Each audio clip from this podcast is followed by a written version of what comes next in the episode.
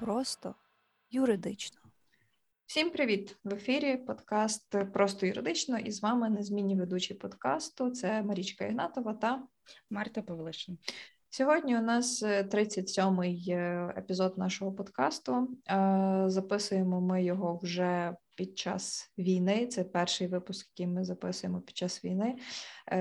Я вже казала Марті перед записом, що в мене якісь такі досить дивні відчуття і такі враження, ніби я взагалі розучилась записувати подкасти, але говорити ми будемо про важливу для нас сьогодні тему.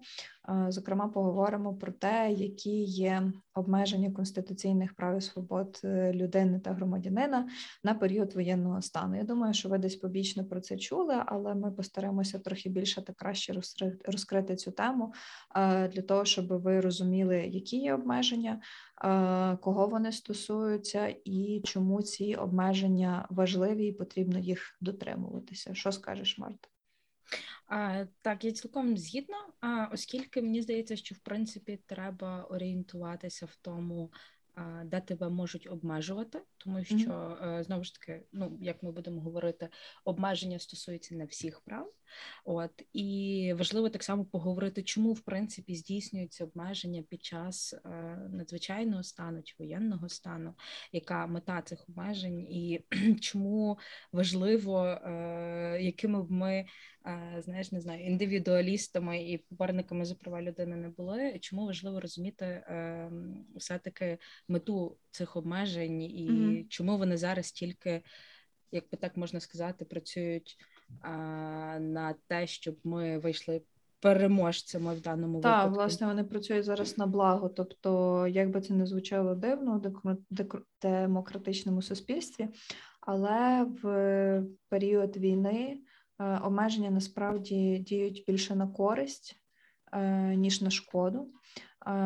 І ми, власне, розкажемо сьогодні про обмеження воєнного стану, про обмеження надзвичайного стану. Якщо ви пригадуєте, то здається, за день чи за два дні до повномасштабного вторгнення Рашки в Україну було оголошено надзвичайний стан.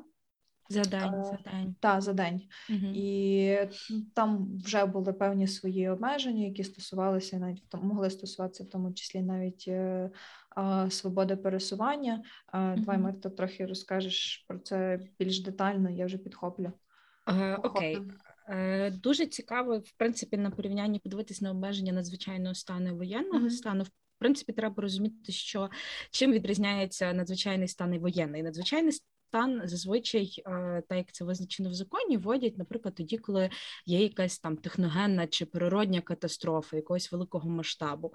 Теоретично надзвичайний стан міг бути введений, наприклад, коли розпочалася пандемія коронавірусу в 2020 році. А ми тоді всі срали, який надзвичайний стан та надзвичайна ситуація, нам цього буде достатньо. Хто би, в принципі, міг подумати, що буквально через 2 роки на зорі буде і надзвичайний, і потім ще й воєнний стан.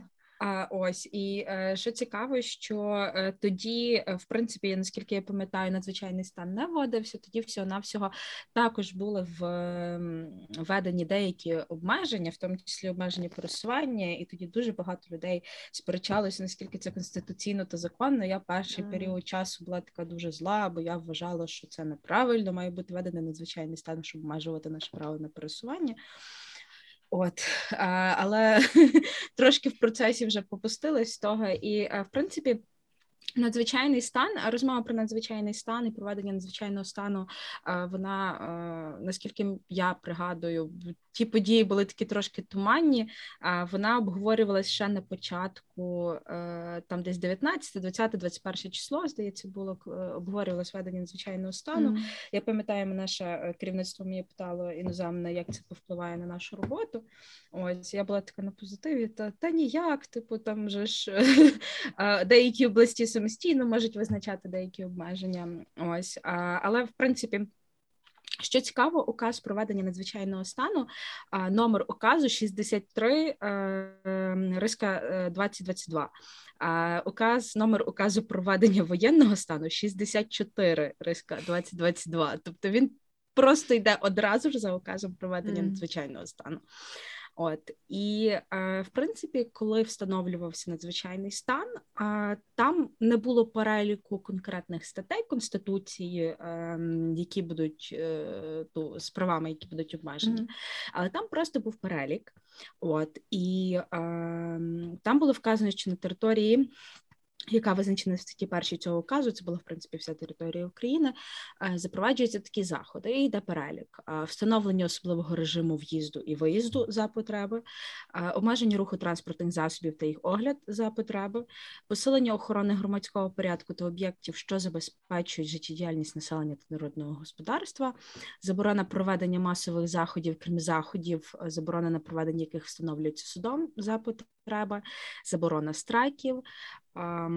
Далі йде мова про евакуацію, запровадження комендантської години за потреби, знову ж таки. Перевірка документів громадян, а в інших випадках проведення особистого огляду, огляду речей чи транспортних засобів, багажу, вантажів. Далі заборона призовникам, військовозобов'язаним, резервістам змінювати місце проживання без відома відповідного територіального центру комплектування та соціальної підтримки, Центрального управління або регіонального органу СБУ відповідно до підрозділу служби зовнішньої розвідки, відповідного підрозділу служби зовнішньої розвідки України, заборона виготовлення і розповсюдження інформаційних матеріалів, що можуть дестабілізувати обстановку. Це така собі, не те, щоб цензура, але такий натяк на маленьку цензуру. Заборона роботи аматорських радіопередавальних засобів та радіовипромінювальних пристроїв особистого користування. Аматорські радіопередавальні засоби. Ми з тобою вважаємося як аматорські радіопередавальні засоби.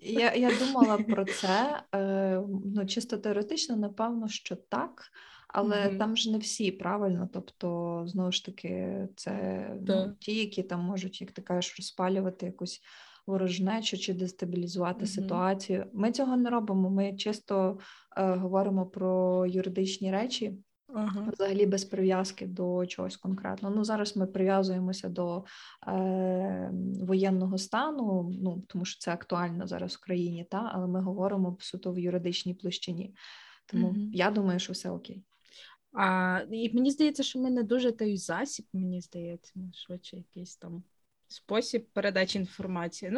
Це таке теорія. Так, але тоді, в такому контексті, якщо б це поширювалося, то це поширювалося на, мені здається, всі подкасти, які є в Україні, в принципі, а їх вже достатньо і не збиралося. Тому, те, що я бачу, за чим я слідкую, подкасти далі записуються, при тому, що більшість з них записують на воєнні теми. І, в принципі, з цим немає, слава Богу, тут... Принцип свободи слова не обмежений і продовжує розвиватись та існувати. І останнє, до речі, дуже цікаво.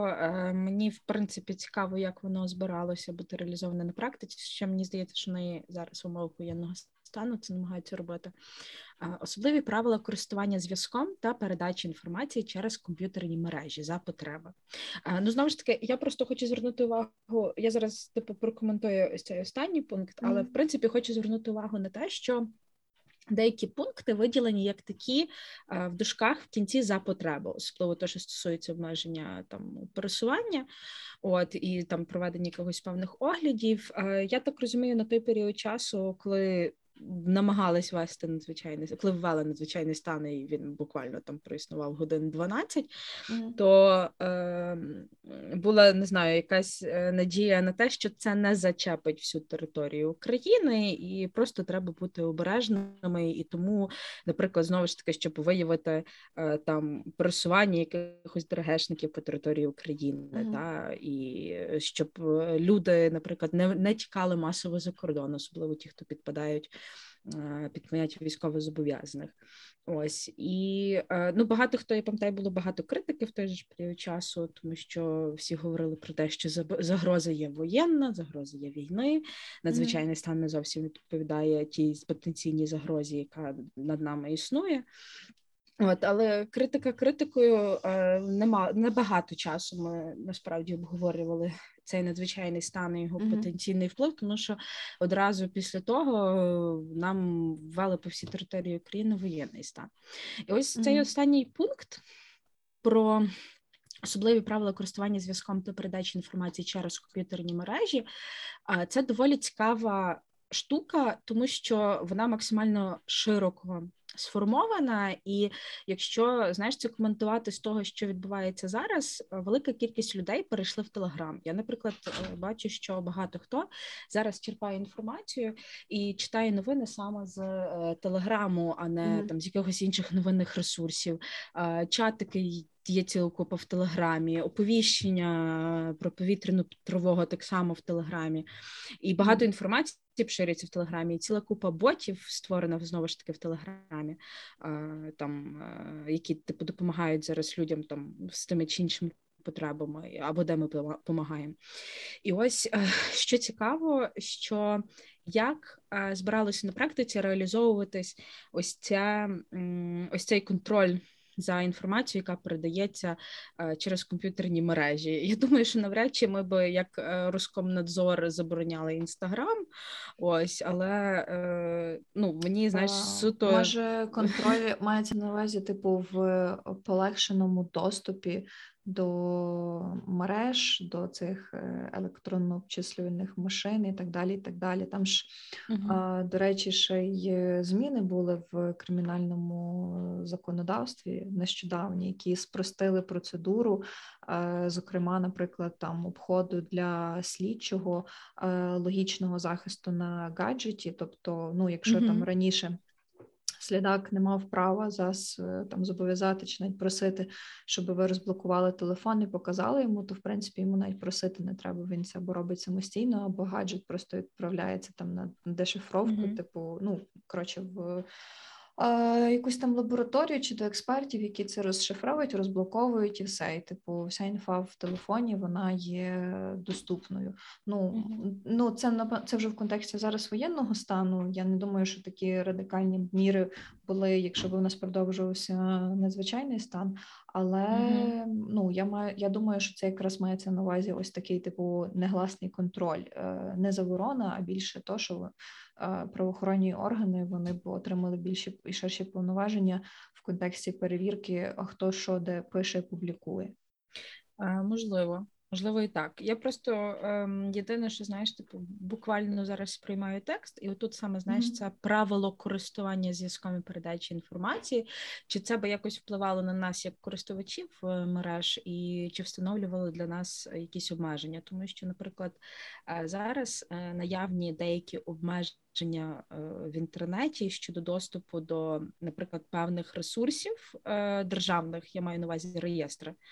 Так. Ось зараз ти так просто не зайдеш. Тобто, якщо хтось цікавиться, я би радила слідкувати за оновленнями від Міністерства юстиції і Мінцифри, оскільки Мін'юст зараз насправді намагається нормалізувати здійснення державної реєстрації. Нещодавно вони повернули можливість зареєструватись як фізична особа-підприємець. До того десь майже тижнів 3-4 це було неможливо. Зараз на цю можливість повернули, і вони намагаються це нормалізувати, але знову ж таки через велику кількість інформації, яка міститься в реєстрах, і страх перед тим, що це все може витекти десь, так як анонімуси зараз кладуть російські сайти. Та, їм велике дякую. То не виключно, що якісь би, суперхакери з Рашки не спробували покласти якісь наші реєстри, і, відповідно, вони почали займатися цим посиленим захистом реєстрів, і тепер, наприклад, в той же ж ЄДР ти так просто не зайдеш. Тобі там треба, здається, дозвіл технічного адміністратора, і там сложно. Я відкривала, і воно мені одразу бувало там якісь ті їхні повідомлення про те, що мені там чогось бракує, щоб авторизуватися.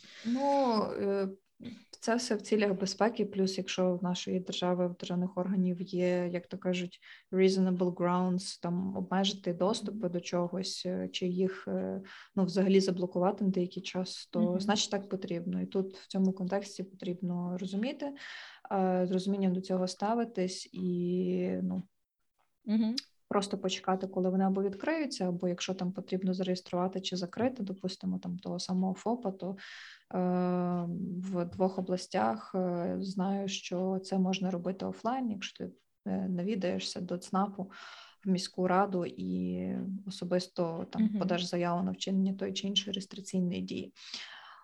Окей, але, як ти казала, надзвичайний стан у нас протривав недовго. Мені взагалі здається, що він почав діяти десь під вечір 23 лютого. Там, напевно, є дата. Там має бути дата. 100%. І навіть, мені здається, година. Бо, наприклад, в контексті воєнного стану, то чітко зазначено, що він почав діяти 24 лютого з 5 години 30 хвилин. Тобто з 5-6 ранку, це затверджено указом президента України, введено на 30 діб, і потім ще 14 березня він продовжений ще на 30 діб. Надзвичайний стан, я тобі зараз скажу, він протримався на 12 годин, перепрошую, а всього-навсього 5. Тому що його ввели з рівно 12:00 24 лютого 22 року строком на 30 діб. Ось, так що по факту ми навіть не зазнали наслідків надзвичайного стану. Ось, але, знову ж таки, знаєш, формулювання були, я пам'ятаю, що тоді багато хто настрашився, тому що там йшла мова про заборону масових заходів, а я якраз купила квитки на Даху Браху на 25 лютого, розумієш? Слухай, я в понеділок, 4 квітня, мала бути на концерті Bring Me The Horizon. І що з того? Ось, і... Хіба не, Путін переламав всі плани. Ділов, розумієш? Да. Нічого, я на концерт Брінгів все одно колись поїду, бо вони приїдуть сюди. А от Рашка навряд. Будуть на балалайках виступати. Ось, і, до речі, але там, знаєш, йшло формулювання за потреби, тому я так подумала, може, знаєш, у Львові, то ж Львів, так, туди-сюди, ось. Ні, Брінги в Київ мали приїхати, тому точно не варіант взагалі, при тому, що їхній концерт вже вдруге переносили, перший раз через коронавірус, а тепер... через війну. Тут зрозуміло. Плюс вони дуже солідарно, насправді, виступили в підтримку Україні, і вони скасували свої концерти в Рашці і в Білорусі. Ого, молодці. В Україні вони зрозуміли, чого вони скасували. Плюс, це не реклама, я просто захоплююся. Тим, що вони так підтримали, там цей соліст Олівер, він разом з своєю мамою, вони запустили, такий кемпейн, де вони розробляють, в нього є свій бренд одягу Drop Dead, і вони розробляють одяг, який можна купити, виручені кошти, вони будуть йти на українських young people refugees. Ого, так. Круто, дуже круто. Так, що вони круті. Да, я, до речі, з іноземців, якщо ми вже з того говоримо, я дуже сильно зараз турчу від Стівена Кольбера, це ведучий ось цих late night shows, які популярні в Штатах. Є там Джиммі Феллін, Джиммі Кімел, є цей Стівен Кольбер. І в нього тупо кожне шоу починається з того, що він аналізує ситуацію в Україні весь час. Круто. І при тому всьому він висвітлює абсолютно все. І, коротше, і те, як ми слали нахуй отої корабель на острові Зміїному, тупо починаючи, бо це ж був найперша така, знаєш, супермедійна подія, ось та, і закінчуючи з човіхою, яка збила дрон банкою помідорів чи огірків, і навіть про це говорить. Консервації. Да, тобто він настільки в темі того, що зараз в Україні відбувається, і наших ходячих мемчиків, що я іноді, знаєш, собі підозрюю, що, напевно, хтось з його груп редакторів шоу сидить підписаний на львівському мемарню. Ось тому, що насправді, і він це настільки круто подає, він це все подає з гумором, звісно, тому що це розважальне шоу, але він при тому всьому максимально попускає максимально попускає Путіна і російських солдат, знаєш, і відчувати таку, знаєш, зі сторони американців це доволі, я не знаю, тобто, коли люди доволі настільки в темі війні, яка відбувається за там сотні тисяч кілометрів від них, це якось так трошки, не знаю, приємно, ось, і навіть коментарі про Зеленського, щось там було теж в тому стилі, недавно розганяли, що нарешті американці отримали президента, якого вони люблять, але це президент, який їм подобається, але це президент України, він, здається, теж це розганяв. От, так що... Ну, коротше, з нами весь нормальний демократичний світ, а рашка сидить на бутилці. От все, що треба знати. Підсумували. Так, підсумували. Тепер, повертаючись вже до воєнного стану, якщо коротко сказати, як він вводиться, тому що ну, в той час, коли це відбувалося, це взагалі відбувалося супершвидко. Зрозуміло, що це мало бути все супершвидко, але взагалі по закону, якщо є реально загроза національній безпеці, ну така реально була, тому що 4:30 Рашка почала наступ і, ну, відповідно, перетнула наші кордони, що прямо порушило наш суверенітет і почало загрожувати нашій національній безпеці. Відповідно, РНБО одразу подає пропозиції щодо введення воєнного стану президента України, подає стосовно всієї країни, або, наприклад, в окремих її місцевостях президент розглядає ці пропозиції, видає указ про введення воєнного стану, і протягом 2 днів, в нашому контексті там декількох годин, може навіть менше, Верховна Рада приймає рішення, і цей затверджений указ негайно оголошується через засоби масової інформації. І що ще цікаво, якщо відкрити цей самий указ президента про введення воєнного стану, тут, ну, знову ж таки, передбачаються ті самі обмеження, до яких ми перейдемо пізніше. Додатково ще зазначається, що Міністерство закордонних справ повинно забезпечити інформування Генсека ООН, офіційних осіб іноземних держав про введення воєнного стану і про обмеження прав і свобод людини і громадянина, які є відхиленнями від зобов'язань за Міжнародним пактом про громадянські та політичні права та про межу цих відхилень і причини прийняття такого рішення. От знову ж таки, це те, що корелює з обмеженнями, тобто не просто... Ну, скажімо так, вводяться ці обмеження внутрішньо, плюс, оскільки ми є членами ООН і ми є підписантами цього пакту про громадянські та політичні права, важливо повідомити всіх учасників, підписантів, членів ООН про те, що в нас війна і про те, що будуть обмежуватися такі-то права та свободи людини та громадянина і в таких-то обсягах. Ось, і це саме, до речі, містилося застереження в цьому ж таки указі про введення надзвичайного стану також. Ну, тобто, я думаю, що типу загальний меседж тут, що, в принципі, це не так, що, тобто, там вводиться воєнний чи надзвичайний стан, і ми обмежуємо ваші права.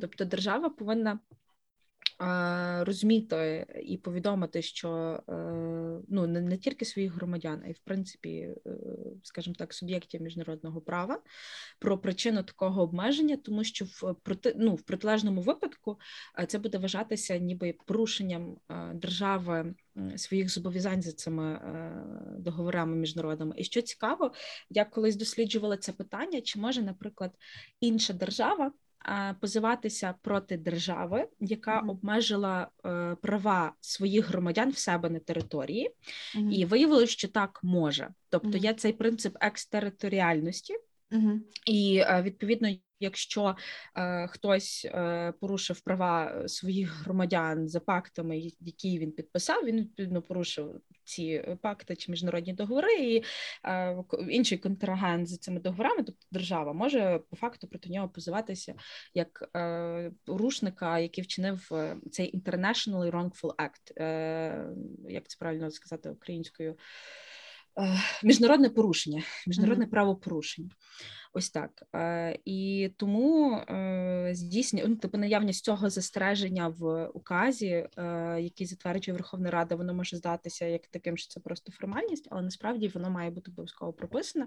І не просто прописане, МЗС і дипломатичні установи України, вони відповідно до нього повинні діяти для того, щоб показати ось цю ніби як good face, ось цю України стосовно своїх зобов'язань. От якщо ще відкрити цей міжнародний пакт, то в статті 4 якраз є типу положення, яке співзвучне з тим, що є в указі президента. Там, власне, написано, що під час надзвичайного становища в державі, при якому життя нації перебуває під загрозою і про наявність якого офіційно оголошується, держави-учасниці цього пакту можуть вживати заходів на відступ від своїх зобов'язань за цим пактом тільки в такій мірі, в якій це диктується гостротою становища, при умові, що такі заходи не є несумісними з іншими зобов'язаннями за міжнародним правом і не тягнуть за собою дискримінаційні дії виключно на основі раси, кольору шкіри, статі, мови, релігії чи соціального походження. Ну і знову ж таки є зобов'язання держави про те, що вона повинна негайно інформувати інші держави про положення, від яких вона відступила. Але тут є нюанс. Все одно є ряд положень, в тому числі, які закріплені в цьому міжнародному акті, які закріплені в Конституції, від яких, в принципі, не можна відступати. Ну, перше, це те, що право на життя, воно є охоронюваним законом, воно є невід'ємним правом кожної людини, воно не може бути обмежено в будь-якому стані, який вводиться в державі. Наступне – це заборона катування чи жорстокого нелюдського поводження, яке принижує честь і гідність людини. Ніхто не може перебувати чи бути залучений до рабства та работоргівлі, і нікого не можуть піддати підневільному стану. Це теж одне з таких прав, які не можуть бути обмежені. Інше право – це, що ніхто не може бути позбавлений волі та волі на тій лише підставі, що він не зможе виконати якесь договірне зобов'язання. Наступне – це стосується, знову ж таки, визнання винним вчиненні якогось кримінального правопорушення чи злочину.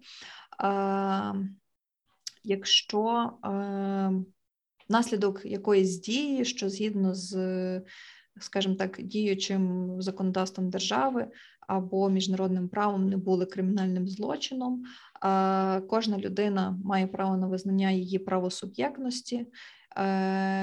Так, ніхто не повинен зазнавати свавільного чи незаконного втручання його особисте і сімейне життя. І, здається, ще одна стаття. Ні, навіть не ця. Стосовно втручання в особисте та сімейне життя, тут можуть бути обмеження, а не можуть бути обмеження, які стосуються права на свободу думки, совісті та релігії. Ну, от, знову ж таки, свобода нашої думки, тому і не обмежується, вона не може, в принципі, бути обмежена. Це все, типу, в пакті? Так, це все є перелічено в пакті, я зараз навіть скажу. Це є стаття 4, яка, в принципі, регулює оце надзвичайне становище в державі. Пункт 2 статті 4, власне, визначає перелік положень, від яких не можна відступити. А ці статті 6, 7, 8, стаття 8, пункт 1, 2, 11, 15, 16, 18 статті. Так і написано, що це положення про відступ від прав в контексті надзвичайного становища не може бути підставою для якихось відступів від статей 6, 7, 8, 11, 15, 16, 18. Ну і пункт 3 регламентує обов'язок негайно повідомити державу, яка вводить такі обмеження, державу-учасниць та підписантів цього договору. Ну і там Генсека ООН. Так, тому, в принципі, з юридичної сторони стосовно указу президента, мені здається, все дотримано. Тут і перелік, і зобов'язання повідомити, і наскільки часу, тому... Тут якраз, в принципі, якщо дивитися по обмеженнях, які є, то в тому ж таки указі є перелік статей, які, які обмежуються. А в тій же ж Конституції, зараз я згадаю, яка стаття 64, яка якраз встановлює те, що під час воєнного надзвичайного стану можуть встановлюватися окремі обмеження, перелічує статті, які обмежуватись не можуть. І що цікаво, мені здається, що тут ключове – це використання слова «можуть». Тобто це не означає, що введення надзвичайного чи воєнного стану апріорі передбачає обмеження. Тобто воно може встановлюватися в залежності від того, який є рівень загрози. І, наприклад, в тому ж таки указі вказано, що ті статті, перелік тих статей, які він надав, знову ж таки це сформовано таким чином, що використане слово «можуть» обмежуватися. Ось, і це насправді доволі резонно, наприклад, та сама різниця в комендантських комендантських годинах, які встановлюються, або різниця там умовно в тому, як здійснюється там перевірка на окремих блокпостах, наприклад, так? От. Тобто це, знову ж таки, означає, що це не просто бездумно обмежується певна категорія прав і свобод, просто тому, що типу, можна обмежити. А тут, знову ж таки, враховується те, наскільки це доцільно здійснювати в межах певної території. І мені здається, що це, наприклад, знову ж таки корелюється з тим, що на період воєнного стану в Україні встановлюються ці військові чи воєнні? Військові адміністрації, ось, які перебирають на себе значну частину функцій органів місцевого самоврядування, якщо можна так сказати, так? А, так і є. От. І які на свій розсуд, відповідно, можуть встановлювати, де там посилити, а де послабити відповідні обмеження. Так, тут насправді реально військовим адміністраціям переходять дуже багато повноважень. Ну і плюс там військова адміністрація, це, якщо я не помиляюся, начальник військової адміністрації або повинен бути військовим, або може бути військовим, але при цьому в нього в раді адміністрації військової обов'язково мають бути військові. Це щось на кшталт, як, знаєш, є закон України, але це закон України про військово-цивільні адміністрації ще 15-го року, коли, власне, була окупація Донбасу, потім Криму і, власне, в Луганській та Донецькій областях, які межують з ОРДЛО, там, власне, і утворились вже військово-цивільні адміністрації, тобто вони там існували ще з 15-го року.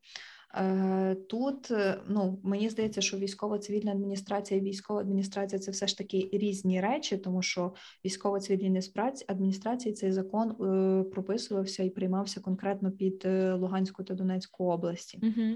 Але все ж таки так, тобто це є здебільшого військове керівництво, яке перебирає на себе чимало повноважень, і вони мають багато повноважень, і фактично вони є, ті самі, допустимо, там голови громад, мери міст, вони фактично стають підконтрольні та підзвітні військовим адміністраціям.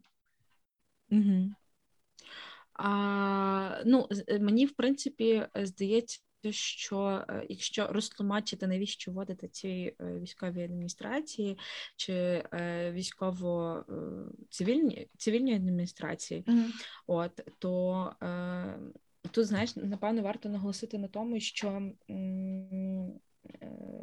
вони вводяться в першу чергу для того, щоб, знаєш, напевно, мінімалізувати ось ці настрої щодо там дестабілізації обстановки, поширення закликів там до повалення конституційного ладу, змін територій і тому подібного.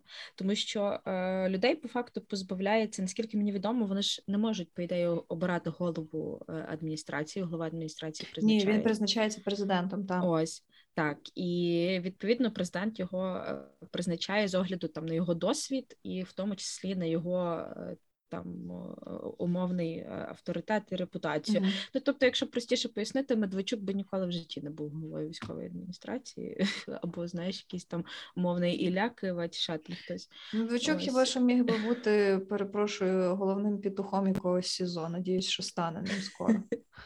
Тому, так. І, знову ж таки, велика кількість обмеження цих прав, вони в тому числі покликані, наприклад, те, що стосується, напевно, проведення страйків чи масових заходів, серед яких і мітинги, для того, щоб не допустити розповсюдження серед населення сепаратистських ось цих от настроїв і зради. От. І якщо так узагальнити, логіка насправді дуже проста. Коли в країні вводиться воєнний стан, практично все переходить на військовий якийсь режим і спосіб життя.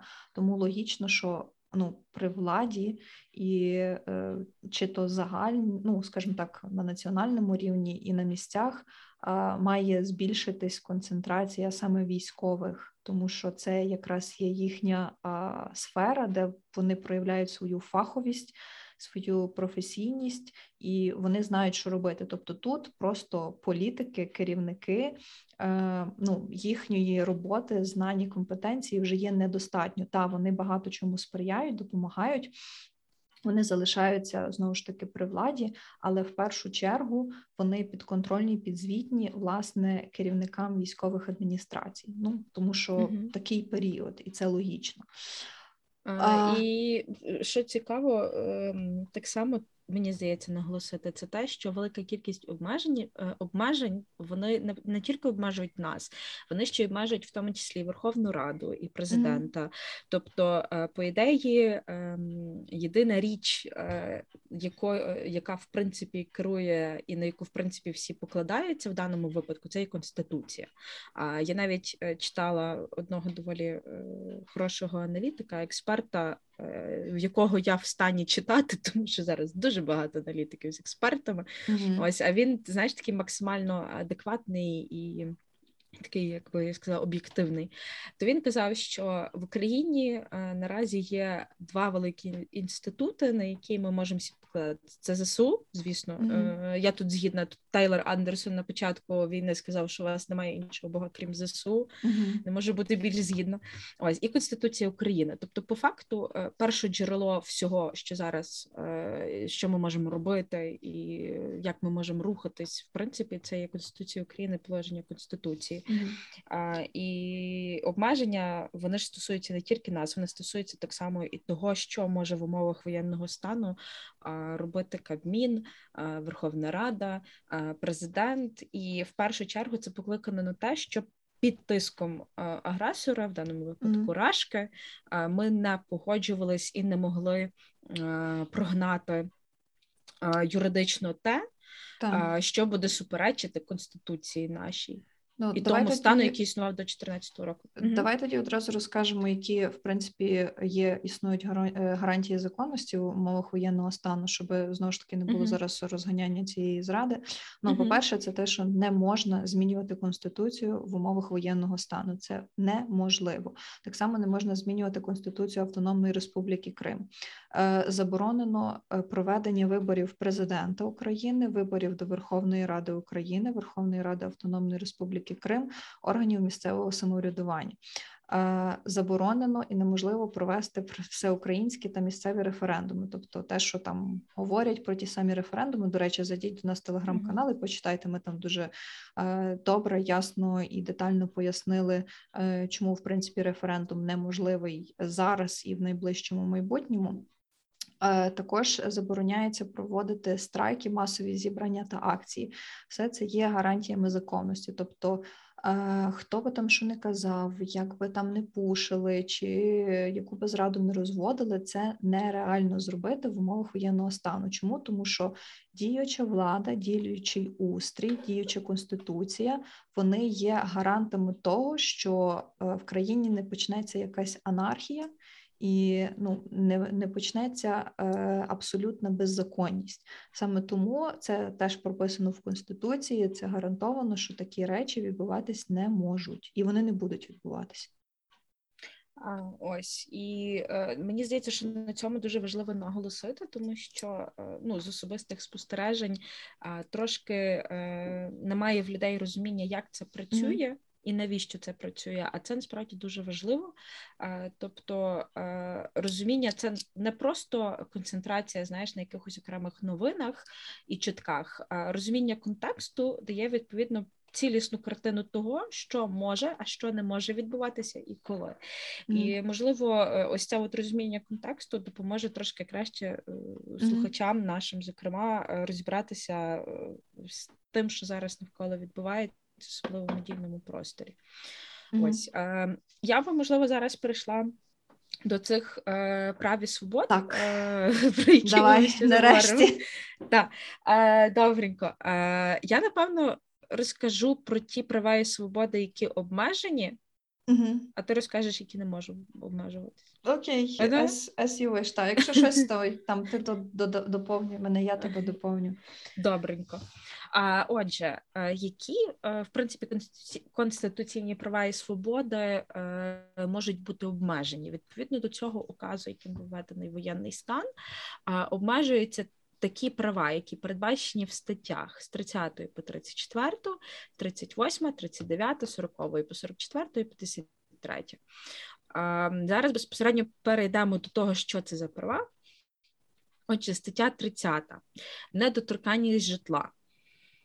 Обмежується наразі недоторканність житла, і наразі це все-таки зрозуміло, тому що особливо в гарячих точках, знову ж таки, це в інтересах більше армії, я так розумію, робиться, щоб вони мали можливість де хоча б перебути певний період часу.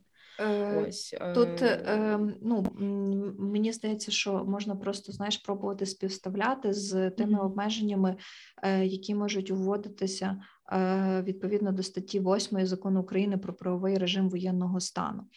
Дивися, по-перше, це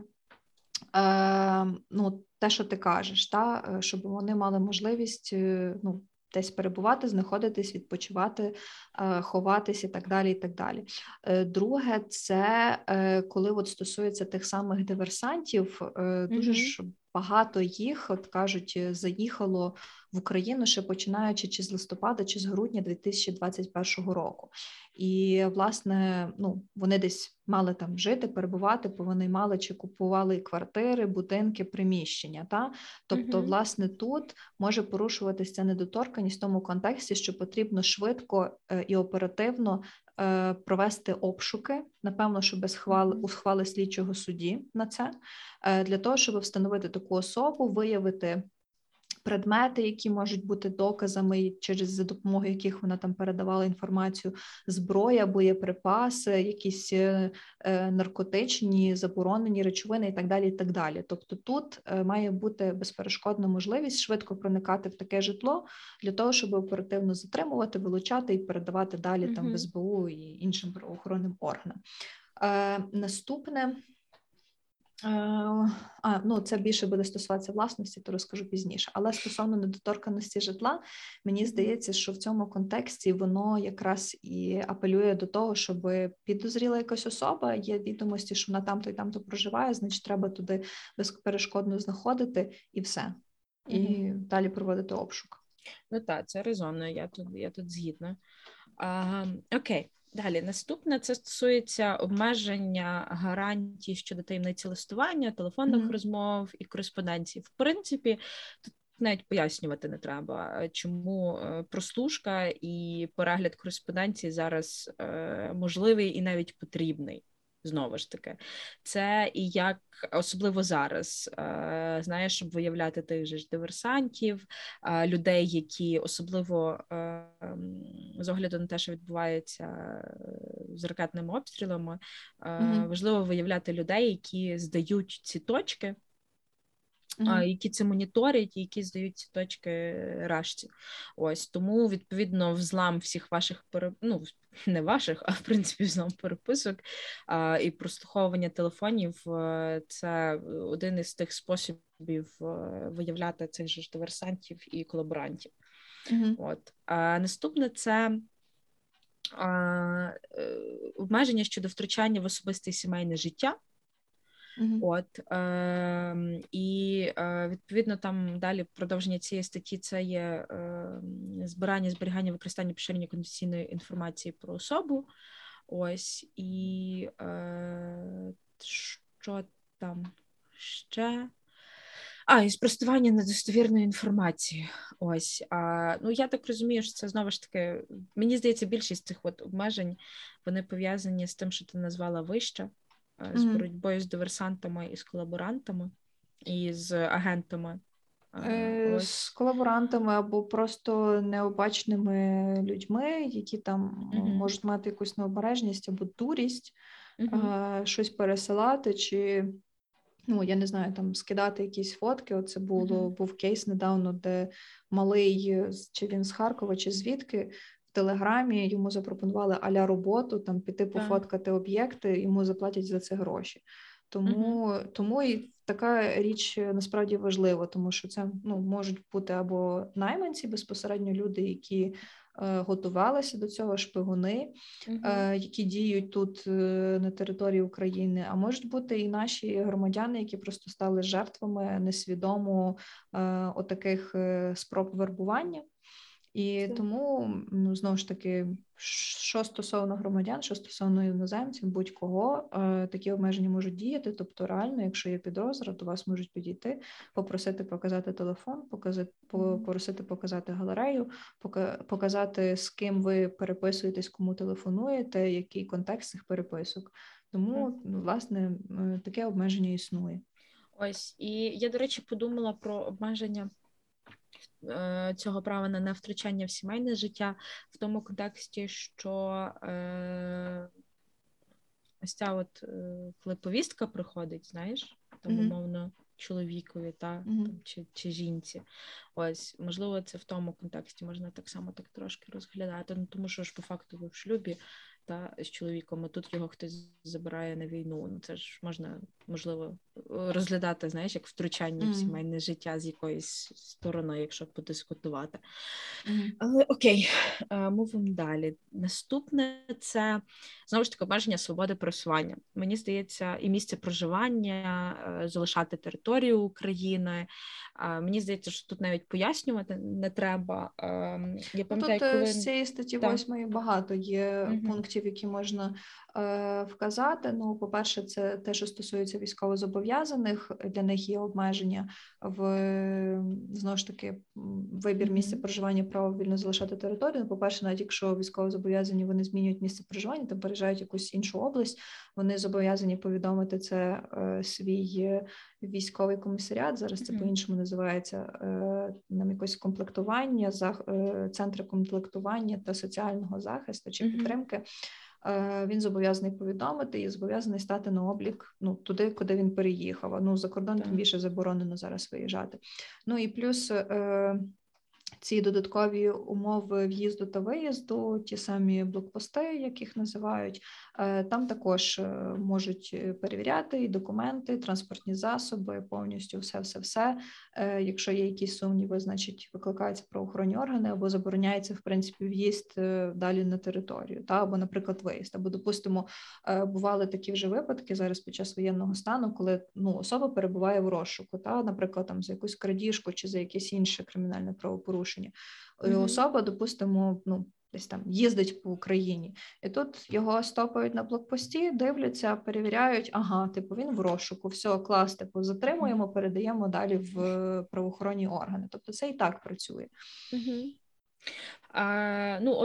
Мені здається, що в цьому випадку ця стаття дуже важлива для тих людей, які певний період часу обурювалися, чому чоловікам заборонили виїжджати. Ось, Може держава під час воєнного стану заборонити чоловікам виїжджати, тому що так вже є в Україні, що що військова служба несеться саме, обов'язкова військова служба, строкова, вона несеться саме чоловіками, а не жінками. Можливо, це колись поміняється, але наразі ситуація... Так, я думаю, що 100% поміняється. Я думаю, що це буде більше як модель Ізраїля. Напевно. Вже після нашої перемоги. Мені теж модель Ізраїля подобається більше, ось, але, я різне чула, але мені здається, що, наразі закон такий про військову службу, військовий обов'язок, ось, і він, якщо розібратися, то він, не відповідає, гендерній рівності, але, він наразі такий є, і наразі з таким ми і працюємо.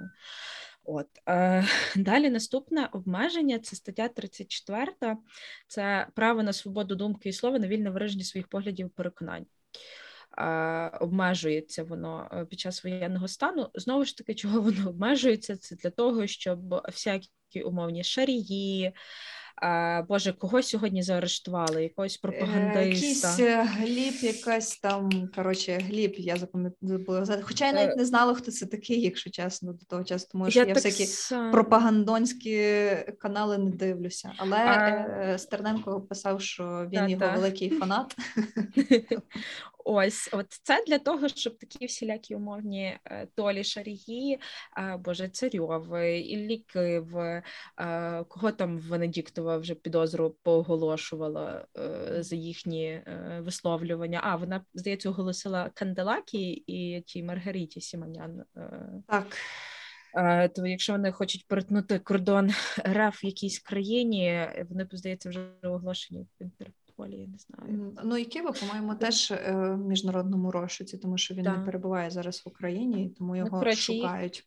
Як схоплять, мають видати Україні. Ну, одним словом, це не для того, щоб там ви не могли виражати свою думку. Це для того, щоб умовні там 112-ті ньюзвани, які вже, на щастя, давно не працюють, не мала можливості далі брати і пропагувати свої нездорові ідеї. До речі, тут, що цікаво, одразу можна зазначити, Верховна Рада подала законопроект про заборону Московського патріархату в Україні. Якраз хотіла це сказати. О, Боже, нарешті. Коротше, ну, напевно, заживемо, слухай. Не, ну, я просто, це, знаєш, це як мед на душу. Я просто була і в Київо-Печерській лаврі, і в Почаївській, де Московський патріархат. А я в обох не була, тому що там Московський патріархат. Це так, ну, я була ще, коли мені було років 10, на щастя, знаєш, я потім в свідомому віці туди не ходила, тому що я себе, трошки жалію.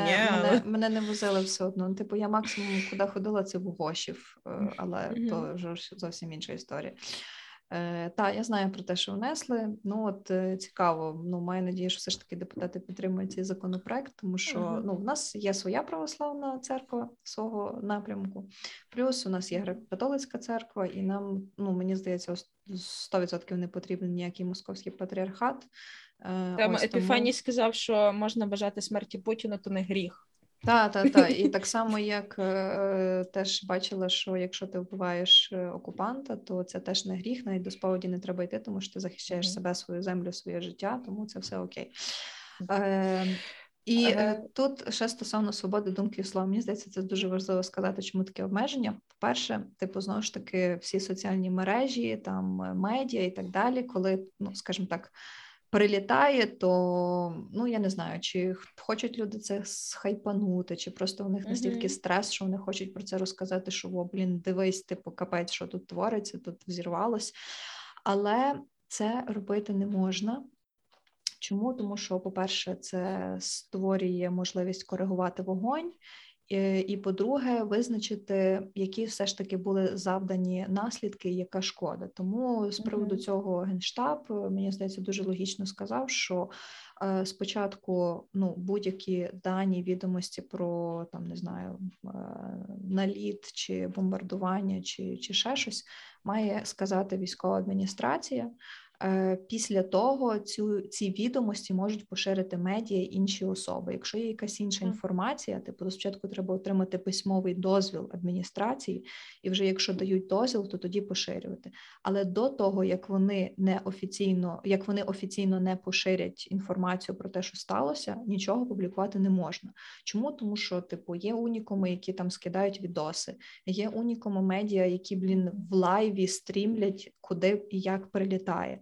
Це все не окей. Тобто, тут я хочу, щоб ви зрозуміли, я не проти діяльності журналістів, і я навпаки дуже підтримую, захоплююсь тим, що журналісти можуть і перебувають в гарячих точках, і про це все розповідають, але тут потрібно і важливо витримувати, власне, цю часову паузу і не робити це одразу. Тому що на це є підстави, і не дарма військові кажуть, що не треба це робити, а військових зараз треба слухатись, тому... Як то казали мемарня, заваліть їбало.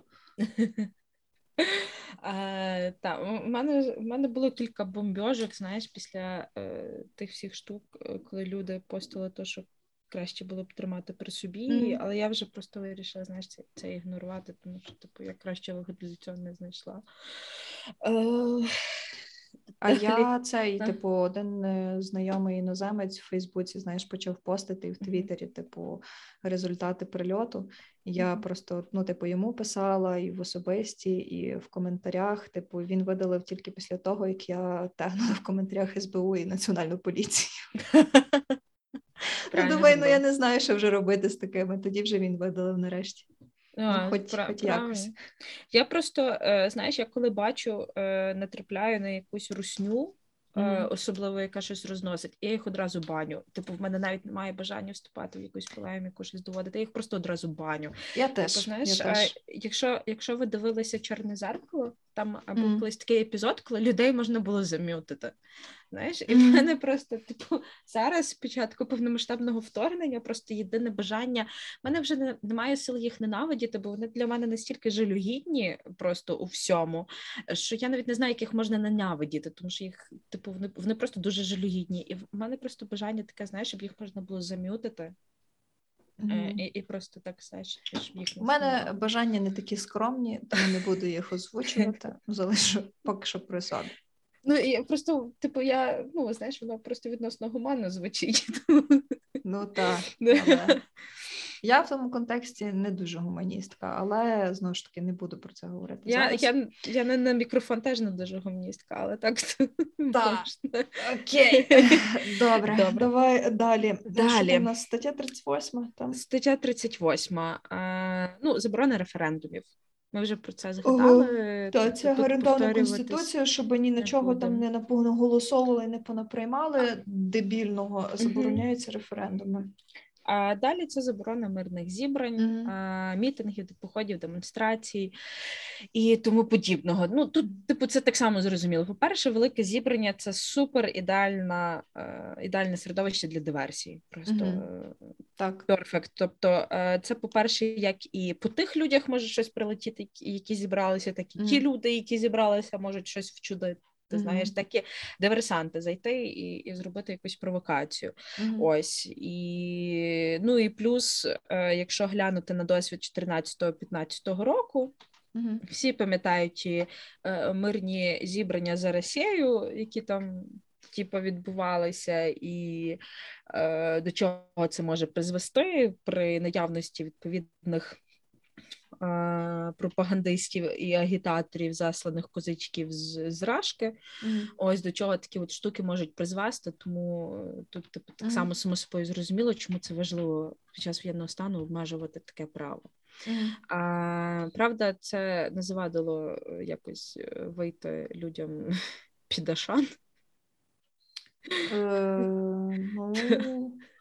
Але казали, що це було погоджено, знаєш. Ну, я знаю, що це казали, що це було погоджено, але знову ж таки, одним словом, це теж складний кейс, до речі, з тим ашаном трошки. Ось, бо український офіс їх французів давить, але маємо, що маємо поки що. Треба давати більше. Я знаю, що в Польщі і люди теж повиходили на такі, як типу, мітинги і бойкоти ашану, там ще цих інших, бізнесів, які відмовились виходити. Ну, це вже таке, якщо погодили, то окей, якщо не погодили, то, напевно, там мали би бути ще якісь правоохоронні органи, щоб, принаймні, знаєш, забезпечити законність цього мітингу і не допустити якихось порушень прав. Добренько. Наступне в нас, це заборона обмеження щодо права власності. Так, отут стосовно власності теж цікаві є моменти. Напевно, чули і теж розганялось воно по мережі про те, що можуть конфісковувати, в тому числі, транспортні засоби. Так, можуть конфісковувати, але, по-перше, тут треба розрізняти, якої форми власності цей транспортний засіб.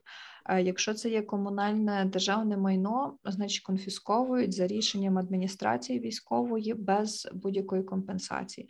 Якщо є потреба нагальна для суспільних потреб в умовах воєнного стану конфіскувати майно приватної власності, воно відбувається лише за компенсацією. Тобто не можуть просто так забрати вашу, наприклад, машину на потреби ЗСУ і при цьому вам не повернути кошти. Мені взагалі здається, що таких кейсів і не було, щоб конфісковували. Перше, тому що наші волонтери, вони настільки боженькі, що вони на все назбирають, все привезуть, якщо треба, що тільки можна і не можна. А по-друге, багато авто передають так само митники, які там, як знаєш, нелегальні, ввезені, конфісковані. Вони, я знаю, що віддають. І ще одна фішка появилася, це, по-моєму, не буду казати, де, але що конфісковують в п'яних водіїв, які порушують ПДР, теж конфісковують, їм вручають повістку, а тачки віддають на потреби ЗСУ. Тому, в принципі, я не чула про такі кейси, коли прям конфіскували і, я пам'ятаю, нічого не відшкодували. Що на перших порах, коли нашим треба були машини, я тобі скажу з особистого досвіду, машини треба завжди. Я до того думала, що тепловізор – це гемор. Тепер я знаю, що гемор – це машина. Ось, насправді, дістати. Тепловізор вже не перебуває наразі, як стаття... Геморна стаття для того, щоб дістати. Ось от машини зараз насправді вони реально дуже, дуже необхідні, особливо для маневрених боїв. Ось, і я пам'ятаю, що коли я шукала машину, то мені сказали, сказали, що будуть забирати машини, які кинули біля вокзалу, то хай передають на потреби для ЗСУ. Так, було таке, що евакуйовані авто, які там неправильно припарковані чи заважають, то була теж така ідея, щоб передавати на ЗСУ.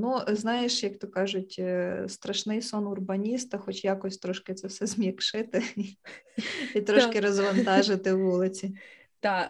Насправді, чисто в теорії ідея непогана, звісно, з дотриманням компенсації, але я не знаю, чи це було втілене життя, принаймні я тих конфіскованих машин не передавала. Добре, наступна в нас стаття... що я ще хотіла сказати за це, за право власності, обмеження. Є такий цікавий пункт в статті 8 Закону України про правовий режим воєнного стану, як розквартирування. Це, тобто, якщо, наприклад, тих самих військових чи внутрішньо переміщених осіб треба десь розселити, то таке розквартирування може бути примусове. Тобто, беруть, допустимо, списки, скільки де проживає людей, зареєстрованих і скільки там ще може поміститися. І от вони визначають, що куди того розселяти. Цікаво, що цю норму хотіли виключити. Навіть був законопроект в 2021 році про те, щоб її скасувати. Не потрібно, насильно когось десь заселяти. Плюс, знову ж таки, мені здається, таких кейсів зараз немає, не було ще. Тобто там стараються шукати різні приміщення, де можна розмістити людей. Дуже багато людей добровільно, за своїм власним бажанням, до себе заселяє переселенців. І, плюс там ідуть розмови про те, щоб будувати тимчасові модульні містечка, тому, мені здається, поки що ця норма не діє. Я теж не чула про такі випадки, що хтось насильно... таке обмеження і такий, як мовити, примус може бути, тому що воно передбачено законом, так, щоб теж розуміли слухачі. Добре. Далі наступні 3 статті, я їх загалом прокоментую, тому що це обмеження щодо підприємницької діяльності, обмеження права на працю і обмеження на проведення страйків. Це зрозуміло, тому що є такі штуки, що деякі підприємства зупиняють свою роботу з об'єктивних причин. Відповідно, створюється простій. А далі деякі підприємства залучають як стратегічні. І просто немає тут жодного сфалу з цим сперечатись, тому що підприємство є стратегічним. Ось, і заборона на страйк, знову ж таки, трошки в тому розумінні, що робота, особливо стратегічних підприємств, нормальна робота стратегічних підприємств є важливіша на даний момент за індивідуальні вимоги працівників, в тому плані, що, в принципі, покликання цих всіх обмежень, вони передбачені на те, що є під час воєнного стану, є наявний суспільний інтерес. І в даному випадку суспільний інтерес, він переважає індивідуальний інтерес. Тобто в нас є великий суспільний інтерес, це забезпечити якомога більшу кількість людей в безпеці, це є завдати втрат ворогу, це умовно перемогти в цій війні. Ось, це є наш суспільний інтерес. Ось, який, відповідно, переважає інтереси індивідуальні, в тому числі якісь інтереси тих же ж працівників, які там бажають покращення свого становища як найманого працівника. Ну і також це не просто обмеження роботи якихось підприємств, але це й примусове переведення потужностей підприємств в оборонно-промисловий комплекс. Тобто, якщо, скажімо так, якісь підприємства зупинили свою роботу, або мали можливість переїхати, і, допустимо, ну, от, наприклад, ті самі швейні різні виробництва, які у мирний час шили одяг, та, то вони перепрофільовуються на пошиття, допустимо, військової форми, розгрузок, ну і так далі, тобто, власне, це використання всіх можливих потужностей для військової сфери. В цьому контексті, власне, йде обмеження цієї підприємницької діяльності, тобто, там людина могла підприємство займатися чимось зовсім іншим, але якщо може швидко перепрофілюватися, то потрібно це використати для потреб держави. Ось, і наступне, останнє обмеження – це обмеження в праві на освіту. Ну, я, чесно кажучи, собі трошки важко уявляю, як воно відбувається, ну, в тому плані... Я не розумію, для чого, в першу чергу. Я не знайшла якогось ґрунтовного роз'яснення. Я би просто, розумієш, наприклад, ось цей достроковий випуск з деяких ДСНСників достроково випустили, далі скасували ДПА і ЗНО. Я би не сказала, що це позбавило людей освіти чи права на освіту, але те, що це відбулося там в обхід зазвичай прийнятих процесів освітніх, то це так. Ну, тобто, бо мені здається, що, знаєш, ми сприймаємо обмеження як щось таке, що тебе реально обмежує. Мені здається, що обмеження тут не тільки як, типу, обмеження реалізації права, а як і внесення змін в ті процеси, які відбуваються, через які ти можеш реалізовувати це право. Можливо, це ж так само треба трактувати, тому що наразі, я так розумію, ну, людей не позбавили, типу, учнів не позбавили можливості вступати у виші в умовах воєнного стану, не позбавили можливості випускатись. Не позбавили, плюс вони трохи переформатували, там, типу, не буде як таке ЗНО-ЗНО, а це буде один комплексний іспит з 3 предметів, кожен з яких по 20 хвилин, це українська мова, я не знаю, чи там література включена, але точно українська мова, математика та історія України. Але вони відбудуться, і це буде онлайн, наскільки я розумію, тобто там школи, інші навчальні заклади мають забезпечити там достатню кількість комп'ютерів, ноутбуків для того, щоб могли абітурієнти підключитися, але тепер, в принципі, це має сенс, цей пункт. Ось. Ну, але, наскільки я знаю, то більшість відновили навчання, плюс там вже встигли перевести, скажімо так, навчальні заклади, ну, типу, персонал і студентів з міст, де ведуться активні бойові дії, вони ж там продовжують також навчання. Ну, в принципі, в мене з обмеженнями все, тобто це всі ті обмеження, які передбачені в теперішньому указі. Давай я тоді розкажу коротко про те, які не можуть бути права обмежені. Перелік цих статей визначений в Конституції, він не визначений в указі президента, але це логічно, тому що вони затверджені в Конституції. Їх, в принципі, за будь-яких умов не можна обмежувати. Ну, перше, це не може бути обмежень за ознаками раси, кольору шкіри, політичних, релігійних та інших переконань, статі, етнічного та соціального походження, майнового стану, місця проживання за мовними або іншими ознаками. Тут зразу скажу, що те, що ми говорили про заборону Московського патріархату, мені здається, що це не буде порушенням і дискримінацією за релігійною ознакою, тому що у нас і без того є православна церква, і дуже багато оцих парафій вже відходять, відмовляються від Московського патріархату, а переходять до ПЦУ. Ось. Наступне – це те, що громадяни України не можуть бути позбавлені громадянства, і право змінити громадянство, не можуть бути вигнані за межі території України або видані іншій державі. Кожен має право на життя, право на повагу до гідності, свободу, право на свободу та особисту недоторканність. Фактично, це те, що перегукується з фактом про політичні та громадянські права. Кожен може направляти індивідуальні або колективні письмові звернення або особисто звертатися до органів державної влади та місцевого самоврядування.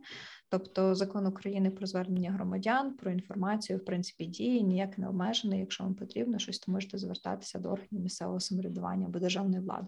Кожен має право на житло. Тут не плутати з правом на недоторканність житла. Тут, знову ж таки, те, що кожен має право десь жити, рости, перебувати. Кожен має право на шлюб. Це, напевно, швидше, от щодо житла, це, напевно, швидше питання того, що кожен має право мати місце, де він може прибути, знаєш. Тобто під житло просто тут можуть попасти і, наприклад, ці тимчасові притулки для внутрішньопереміщених осіб в тому числі. Так, саме так. Наступне – це право на шлюб, рівні права та обов'язки в шлюбі і сім'ї. З цим у нас, на щастя, немає проблем. Там, здається, Мін'юст сказав, що over 10 тисяч шлюбів зареєстровано за цей місяць, за місяць війни. Там взагалі, якщо ще і військовослужбовець в поліції, СБУ, то можна шлюб реєструвати без фізичної присутності цієї людини. Але тут не означає, що не повинно бути згоди цієї людини. Ти зараз ощасливила кожну другу дівчину, яка мріє вийти заміж за чувака з ЗСУ. Чекайте, знаєте, мріяти це добре, але фізична відсутність не означає відсутність згоди. Тобто є механізм, де можна дистанційно отримати цю згоду, якщо людина не присутня на місці, в приміщенні реєстрації актів цивільного стану. Згода має бути, фізично може не бути. Тому, як то кажуть, не розслабляйте дуже будь. А можна просто, знаєш, з кимось познайомитися в Тіндері, жодного разу не бачитись, тобто, умовно, він десь там на передовій русню стріляє, а ти йому, нюд це скидуєш, а потім він тобі каже, давай одружимося і дистанційно одружитися. Та чого не може бути? Боже, то все може бути. Мені здається, що зараз якраз, все може бути. Тому якщо у вас, такий меч, як то кажуть, з першого свайпу вийшов, тому саме Тіндері, то прошу дуже, тільки... Треба буде спитати... Дотримайте процедури. Знайомих чуваків, які зараз служать, чи вони сиділи в Тіндері, коли були на бойових завданнях. Запитай, потім розкажу. Добре. Далі. Наступне, яке не може бути право обмежене, це рівність дітей у своїх правах, незалежно від походження, а також народжені вони в шлюбі або поза ними. Тобто всі права дитини і дитинства, вони захищаються. Далі. Кожен має право на захист прав і свобод у суді і право звертатися за захистом своїх прав до омбудсмена.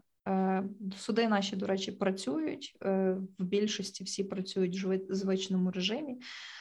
Там, правда, звичайно, вони термінові справи, ці, що, допустимо, стосуються питання розгляду клопотання про взяття під варту, чи, допустимо, ті, що стосуються державної зради, вони першочергово розглядаються, ті, які не термінові справи, вони відкладаються здебільшого або переносяться. Наступне – це право на відшкодування коштом держави або органів місцевого самоврядування матеріальної і моральної шкоди, заподіяної незаконним рішенням органів державної влади.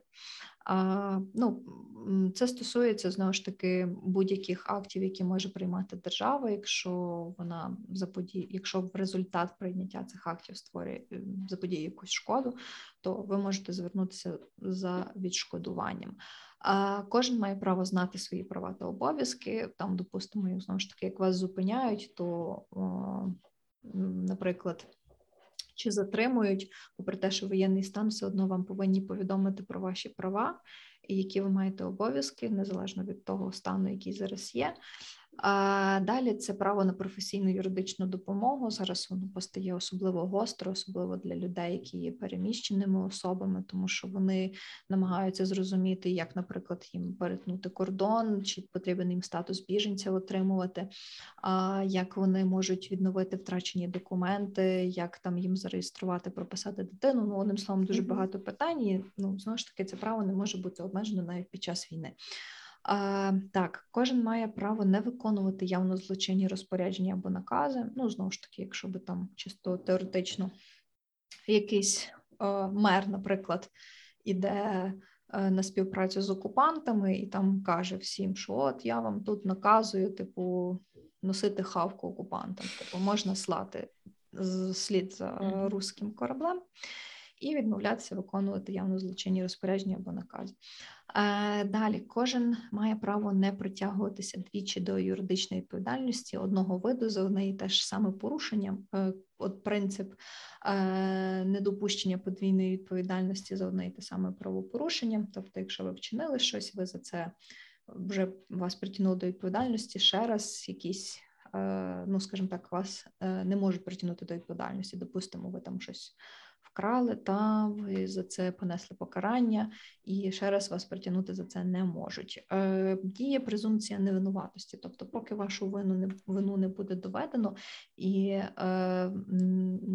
скажімо так, ця доведеність не буде передбачена судовим рішенням, яке набрало законної сили, доти ви вважаєтеся невинуватим. Ну і право на захист і відмову свідчити або давати пояснення відносно себе членів сім'ї або близьких родичів також діє. Тобто, як то кажуть, там проти чоловіка чи проти дружини можете не давати покази, ви маєте на це право, це захищене право Конституцією. Ось, якось так. Тобто перелік доволі таки широкий, базові права людини, вони продовжують діяти, вони охороняються, але ті обмеження, про які сьогодні ми вам розказали, варто їх знати, щоб, ну, не потрапити в якусь неприємну чи незрозумілу ситуацію. Угу.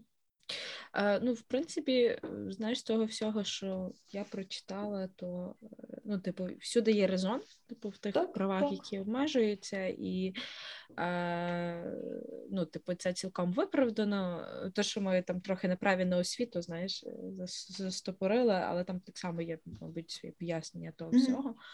От, але, в принципі, треба розуміти, що в першу чергу будь-яке обмеження, воно якраз покликане на те, щоб нас максимально тримати згуртованими і навколо однієї цієї ідеї. В даному випадку це ідея вистояти перед дуже сильним ворогом, насправді. Тому що все-таки, ну, типу, вони і чисельно переважають, і зброї в них більше, ніж в нас. Ось, і, типу, вистояти і не посипатись, так? В чому, до речі, нам дуже сильно допомагають ЗСУ. Ось, дуже велика дяка взагалі, в принципі, всім хлопцям і дівчатам, які там зараз є. От, бо це просто для всіх тут в тилу живий приклад того, що, знаєш, з таким, якщо в тебе є впевненість, знаєш, і якась така ціль, то її можна досягнути і вистояти перед таким ворогом, як рашка. Ну і до того ж, ми не воюємо за якісь примарні дебільні амбіції, ми воюємо за свою незалежність, за можливість жити, розвиватись і розбудовувати нашу країну. І мені здається, що тільки через це ми обов'язково виграємо, тому що у нас є те, за що ми готові померти. Ну, вражки такого нема, хіба за бутилку, напевно. Ну, більше нема за що. За цукор? Так, за цукор. За цукор, з якого можна погнати самогонку, яку наллєш в бутилку, на яку ти потім сядеш. Бачиш, який логічний ланцюжок.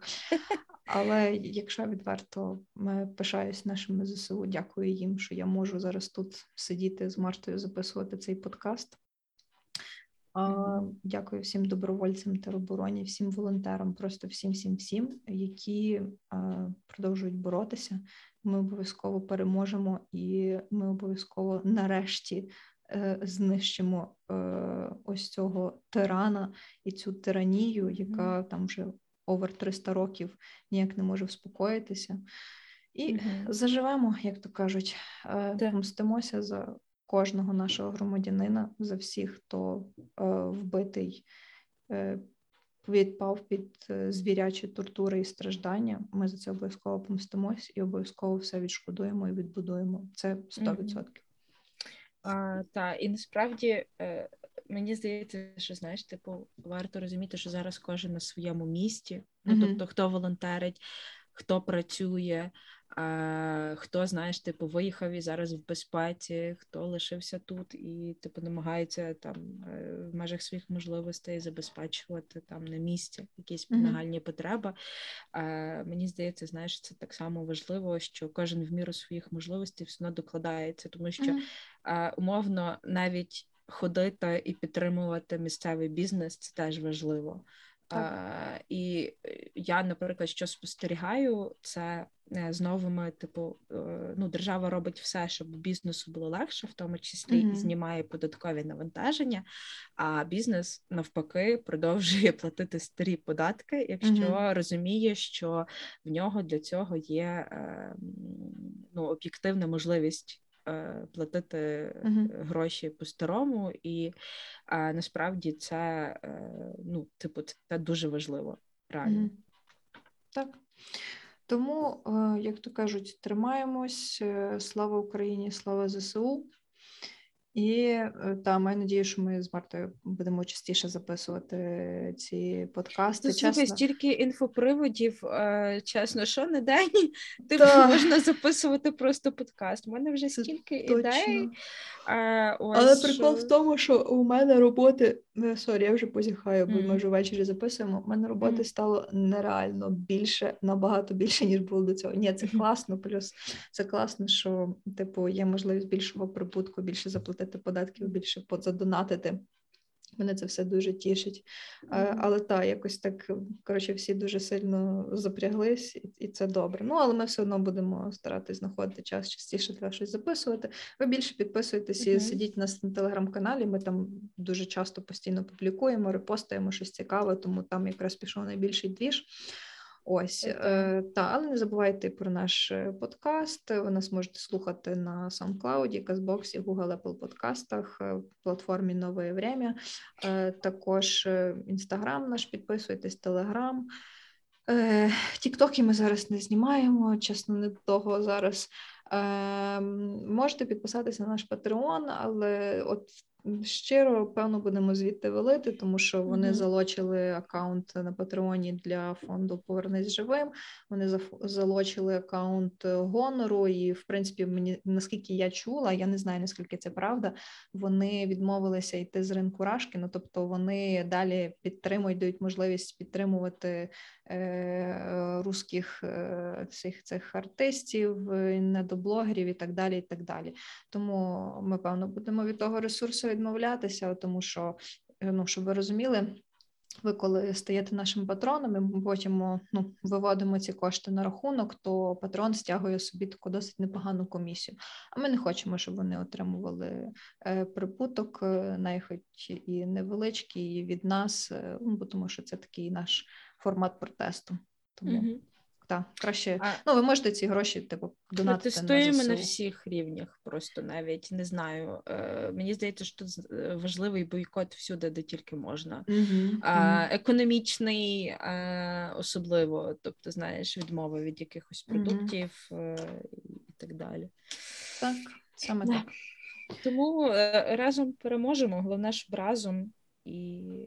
Так, мені здається, що от разом тут найважливіше, тому що настільки великого єднання, як зараз, я ще не знаю, чи я бачила. Так, так. І це добре. Добре, що ми такі єдині, добре, що у нас є мета, тому, в принципі, іншого результату, як наш світле майбутнє, я не бачу. Так, головне триматись цього і не втратити це після нашої перемоги. Так, саме так. Окей, на цьому ми будемо завершувати наш випуск. Слухайте нас, підписуйтесь, шарте друзям, знайомим, родичам. Як то кажуть, підтримуйте армію нашу і все буде добре. Побачимось з вами у наступних епізодах. Так, всім па-па. Па-па.